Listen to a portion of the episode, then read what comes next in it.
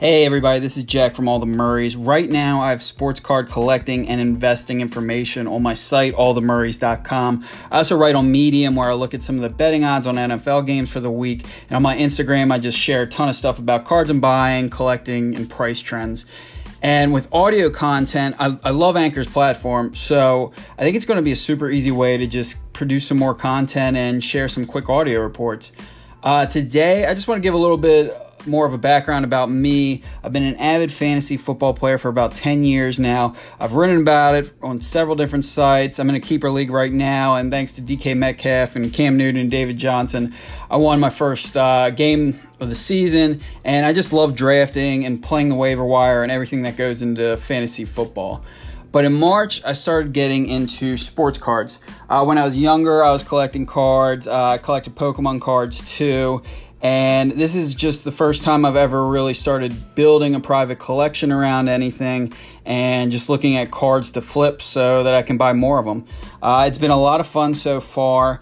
And one of the things I did last week that was new for me was check out Star Stock. Uh, if you don't know, Star Stock is just basically where people can list their cards. You can buy them, and you don't have to worry about shipping and all that kind of stuff. You can just basically buy a card on there and it's kind of stored in a virtual inventory kind of setting. Uh, and looking at week one last week, I thought I'd give Starstock a try and I bought two Calvin Ridley cards. And against the Seahawks, I wasn't really confident about Todd Gurley and his rushing game for the Falcons.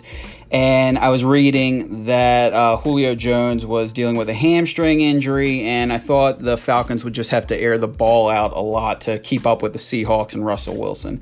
And it kind of played out that way. And uh, Calvin Ridley ended up having a big game with nine catches, 130 yards, and two touchdowns. So I bought two cards for nine dollars, and I sold them each for eleven ninety nine. And I know that's not going to buy me a beach house or anything, but it was fun to do, and it was just fun to be rewarded for making the right decision.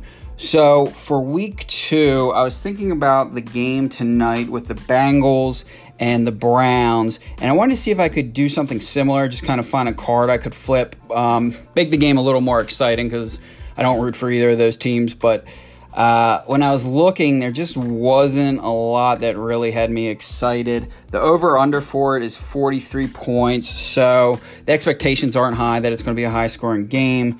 Um, and I don't want to overreact to just one game, but there's a lot of little things with the Browns. If you ended up seeing their matchup with the Ravens, that just kind of point to this as a team still trying to figure things out.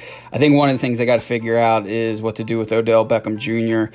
It seemed to me like he wasn't on the field that much, but he actually had the second most snaps so I think he doesn't want to be there. That's kind of my overall takeaway. He was lining up slow after the huddles, and I think it makes sense. I mean, he's 27, he's in the prime of his career right now, and he, he wants to win a Super Bowl. I think with the competition, uh, with the Ravens and the Steelers have Big Ben back healthy, that it's going to be tough. They're not going to want to get past even the AFC North anytime soon. So I don't think it's the ideal situation for Odell. I think what they really need to do is just pound the ball with Kareem Hunt and Nick Chubb and just have Baker Mayfield focus on completing his passes. He has enough of a supporting cast around him, especially with Jarvis Landry, to kind of get that done. So the other thing I'm excited to watch is Joe Burrow. I didn't get a chance to watch the full game with him last week, but uh, it's going to be good to see him. You know, his card prices, there's just like so much hype like leading into it. And it was hard to gauge if things are going to go higher with him just because there's so much certainty. We knew he was he was the first pick in the draft. We knew he was going to start and we knew the supporting cast around him. So he would have to really exceed expectations for things to go much higher. But I'm still just interested in seeing how he plays in this full game.